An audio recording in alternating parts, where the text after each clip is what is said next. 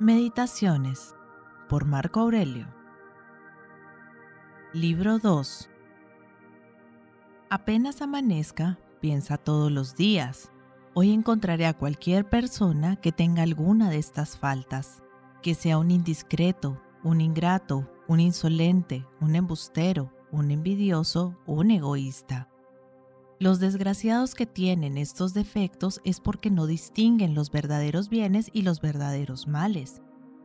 Pero yo, que he aprendido que el bien verdadero consiste en lo que es honesto y el mal verdadero está en lo vergonzoso, yo, que conozco la naturaleza de quien comete la falta, que sé que es hermano mío, no de sangre y de carne, sino por nuestra común participación en un mismo espíritu procedente de Dios, no puedo sentirme ofendido por su parte, ya que nada de cuanto hago podría avergonzarme. En efecto, nadie podría despojar mi alma de la honradez. Es imposible que llegue a enfadarme con un hermano y que pueda odiarle. Ambos hemos sido hechos para obrar de común acuerdo, como los pies, las manos, los párpados, como dos hileras de dientes, superior la una e inferior la otra. Obraríamos, pues, contra la naturaleza si fuésemos enemigos, y obraríamos así si expresásemos disgusto y aversión con estos desdichados. 2. Todo lo que constituye mi ser no es más que un poco de carne con un aliento de vida dotado de la facultad de pensar.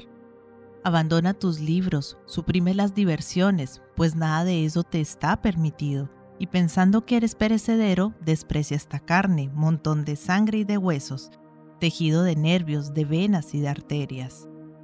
Considera también lo que es tu respiración, aire, solo aire, siempre distinto, arrojado continuamente y aspirado sin cesar. Solo queda pues la parte principal, la que piensa. Ahora bien, habla contigo mismo. Eres viejo, no tengas por más tiempo esclavizada esta facultad maestra y por deseos incompatibles con el bien de la sociedad. No consientas que seas sacudida como un muñeco. No te quejes de tu suerte presente ni temas la futura. 3. Las obras de los dioses ya están previstas. Las de la fortuna dependen de la naturaleza, que es enlace y encadenamiento de las causas que rige la providencia. Esta es, pues, el origen de todo, y todo lo que ocurre es necesario por cuanto contribuye al orden perfecto de este universo en el cual estás. Todo lo que entra en los planes de la naturaleza y que tiende a conservarla en buen estado es bueno para cada una de sus partes integrantes. Luego, la buena marcha del mundo depende tanto de las múltiples variaciones de los elementos como del cambio de los seres que lo constituyen. Ten presente esto para que estas verdades te sirvan de norma. Abandona esos libros que con todo interés estudias, Mira que vas a maldecir la muerte algún día en vez de recibirla con alma tranquila y bendiciendo a los dioses de todo corazón. 4. Piensa cuánto tiempo hace que estás dejando para otro día esas ocupaciones tan importantes y cuántas veces has desperdiciado las ocasiones que te ha ofrecido la providencia. Es necesario, pues, que recapacites que hay un mundo del cual formas parte y que este universo se haya regido por un ser supremo, cuya esencia se refleja en tu espíritu, y que tu vida está estrechamente circunscrita al tiempo. Por lo tanto, si no lo aprovechas para buscar la tranquilidad de tu alma, desaparecerá contigo y ya no podrás lograrlo. 5.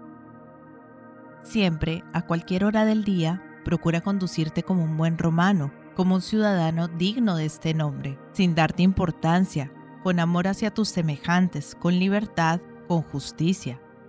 Procura librarte entonces de otras preocupaciones y seguramente lo conseguirás si cumples cada acto de tu vida como si fuese el último de tu existencia, es decir, sin precipitación, sin pasión alguna que te impida escuchar la razón, sin hipocresía, sin amor propio y sin indignación contra el destino.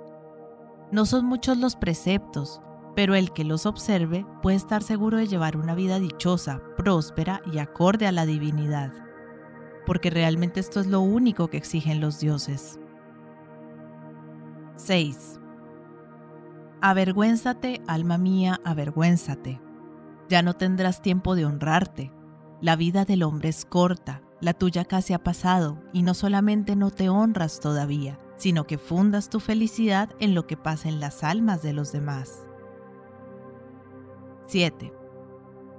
No te dejes embargar demasiado por los acontecimientos exteriores. Abandona esa vida febril de cuando en cuando y dedica tus momentos de ocio a instruirte en algo bueno. Procura evitar asimismo cualquier otro error. Es una locura trabajar toda la vida si nuestra imaginación y nuestros esfuerzos no tienden hacia un objetivo determinado. 8. No es fácil que un hombre sea desdichado por no haber prestado atención a lo que sucedía en el alma de otro, pero los que no han estudiado nunca los movimientos de su propia alma, estos tienen que ser desgraciados forzosamente. 9. He aquí las reflexiones que continuamente debes hacerte. ¿Cuál es la naturaleza del universo y cuál es la mía? ¿Qué relación existe entre esta y aquella? ¿Qué parte del universo soy y qué es este? Convéncete de que nadie puede impedirte obrar y hablar de acuerdo con la naturaleza de la cual formas parte. 10. En la comparación que hace Teofrasto de los pecados, según ideas corrientes, dice como buen filósofo que las faltas cometidas por concupiscencia son más graves que las que origina la cólera. En efecto, el hombre dominado por la cólera experimenta evidentemente una clara angustia y una pena que le aprieta el corazón cuando de modo brutal y ciego se aparta de la razón. Por el contrario, cuando se peca por concupiscencia, es decir, vencido por la voluptuosidad, se demuestra ser más cobarde y afeminado. Con razón ha dicho Teofrasto, cual filósofo digno de este nombre, que el crimen cometido con una sensación de placer es más excretable que el que se comete con un sentimiento de dolor. En una palabra, el que se encoleriza lo hace a la fuerza y casi obligado por el dolor de una ofensa que ha recibido, en tanto que el otro se rebaja voluntariamente a satisfacer su concupiscencia. 11. Obra, habla y piensa siempre como si estuvieras a punto de salir de esta vida. Desaparecer entre los hombres no es en verdad terrible. Si existen dioses, porque estos no querrían hacerte de nuevo desgraciado. Y por el contrario, si no existen o si no se preocupan de las cosas terrenales, ¿para qué vivir en un mundo sin dioses ni providencia? Pero sí, hay dioses que se cuidan de las cosas humanas y que han dado al hombre todo lo que necesita para que no caiga en el mal irremediablemente. Si en todo lo demás hubiese algún mal verdadero, lo habían previsto los dioses y nos hubieran dado los medios para sobrellevarlo. Pero lo que no es capaz de hacer malo al hombre, ¿cómo podría hacer mal a su existencia? La naturaleza que gobierna el mundo no hubiera consentido semejante desorden, sino únicamente no pudiendo prevenir ni remediar tanto mal. No, es inadmisible que por impotencia o incapacidad se hayan equivocado hasta el extremo de repartir indistintamente los bienes y los males entre los justos y los injustos. Luego, la muerte y la vida, la gloria y la oscuridad, el dolor y el placer, la riqueza y la indigencia son cosas que, por naturaleza, no son buenas o malas, y participan de ellas sin distinción los justos y los pecadores. Por lo tanto, no son ni verdaderos bienes ni verdaderos males. 12. Qué rápido termina todo. En el mundo nuestros cuerpos y en el tiempo los recuerdos. Del mismo modo se desvanecen todas las cosas que distraen nuestros sentidos, y más aún las que nos atraen con placer, nos aterrorizan por el dolor o adulan nuestra vanidad. Qué frívolo y despreciable nos parece todo esto a la luz de la razón. ¿Qué son esos hombres cuyas opiniones y favores dispensan la gloria? ¿Qué es la muerte? Si se la considera por sí misma, es decir, separando con el pensamiento lo relativo a la imaginación, se verá en ella únicamente la obra de la naturaleza. Luego sería pueril atemorizarse por algo natural. ¿Qué digo? no es solamente la obra de la naturaleza, sino algo sumamente útil. Lo esencial es saber qué tiene el hombre de Dios, cuál de sus partes y cómo está dispuesta esta parte. 13. No hay nada tan digno de compasión como el hombre que va de izquierda a derecha, que escudriña, como dice el poeta, hasta las entrañas de la tierra y que intenta adivinar lo que sucede en los demás sin darse cuenta de que sería suficiente para su felicidad ser constante con el alma que reside en sí mismo si le consagrara sincera devoción. Esta devoción consiste en preservar a su alma de las pasiones, de la irreflexión, de toda la vanidad y la impaciencia para todo lo que proviene de los dioses y de los hombres, porque lo que proviene de los dioses es respetable por su virtud y supremacía, y lo que proviene de los hombres lo es también y debe sernos querido, puesto que son hermanos nuestros. Algunas veces, no obstante, debemos tener cierta compasión de estos últimos, por la ignorancia en que se hallan de los verdaderos bienes y de los verdaderos males. Este defecto es tan perdonable como la debilidad de un ciego que no puede distinguir lo blanco de lo negro. 14. Aunque vivieses tres o treinta mil años, no olvides jamás que nadie pierde más vida que la que tiene, ni goza de otra vida distinta de la que pierde. Así pues, la vida más larga y la más corta vienen a ser lo mismo. El presente es de igual duración para todos, y lo que se pierde es también igual y en definitiva sin importancia. En cambio, no podríamos perder ni el pasado ni lo venidero, porque ¿acaso se le puede arrebatar a uno lo que no tiene? Acuérdate de estas dos verdades. La una, que todo exteriormente es de idéntico aspecto, que pasa por los mismos ciclos y que es indiferente ver el mismo espectáculo durante un siglo o dos que por toda la eternidad. La otra, que el que muere muy joven pierde igual que otro que ha vivido muchos años.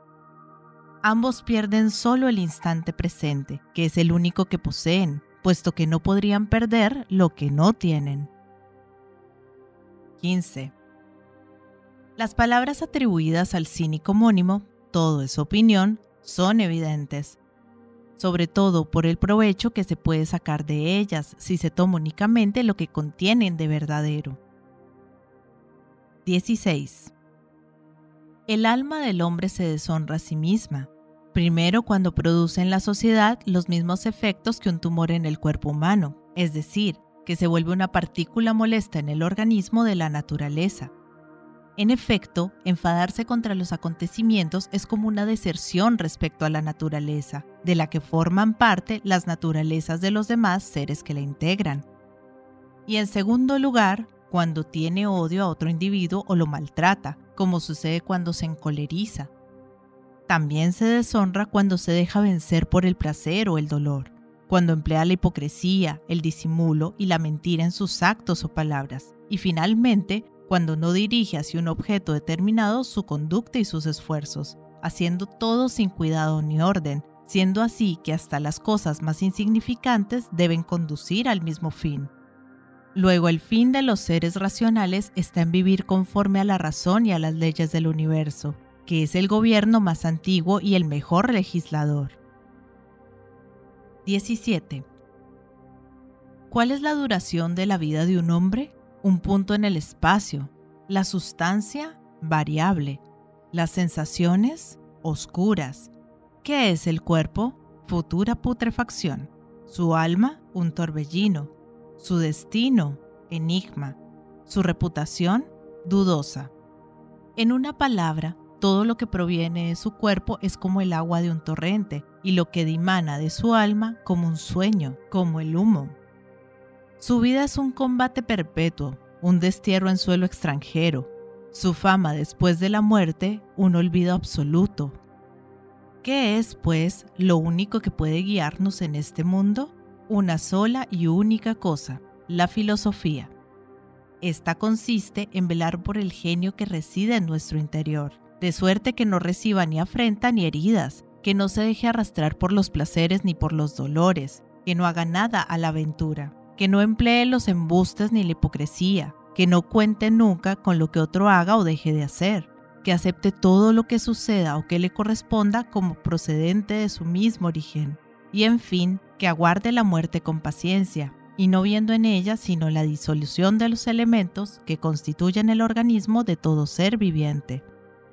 Si estos elementos no sufren daño alguno al transformarse perpetuamente de un estado al otro, ¿por qué ha de inspirar la muerte desconfianza y temor? todo se haya regido por la naturaleza, luego no hay peligro alguno. Esto ha sido escrito en Carnuta.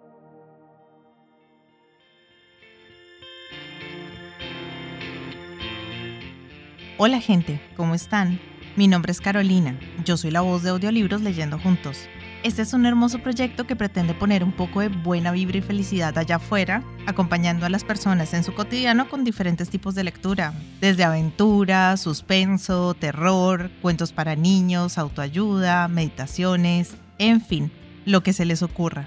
Espero que hayan disfrutado del audio, para mí es todo un honor que compartan su precioso tiempo conmigo y ya saben, abajo del audio siempre está la famosa y mágica cajita de descripción donde pueden encontrar cosas tan fascinantes como mis redes sociales. Si quieren comunicarse conmigo, si quieren dejarme un mensaje, si quieren preguntarme algo, sugerirme algo o si no les gustó y simplemente quieren quejarse, siéntanse libres de ir y expresarme todo lo que crean necesario. Pero si realmente les gustó el audio y me quieren apoyar, pueden pasarse por YouTube y seguirme y darle un me gusta a todo lo que disfruten. Ya si les caí súper bien, pueden dar una vueltica por Patreon, donde me pueden ayudar como las personas de apoyo y las personas incondicionales que por el valor de uno o dos cafecitos al mes me están apoyando un montón y me ayudan a seguir adelante. Y si vives en Argentina, te dejo los vínculos de Mercado Pago y de Cafecito. Por ahí también me puedes ayudar, si quieres. Quiero agradecerles el haber llegado hasta este momento del audio y espero que nos veamos pronto para pasar el rato leyendo juntos. Muchas gracias. Chao.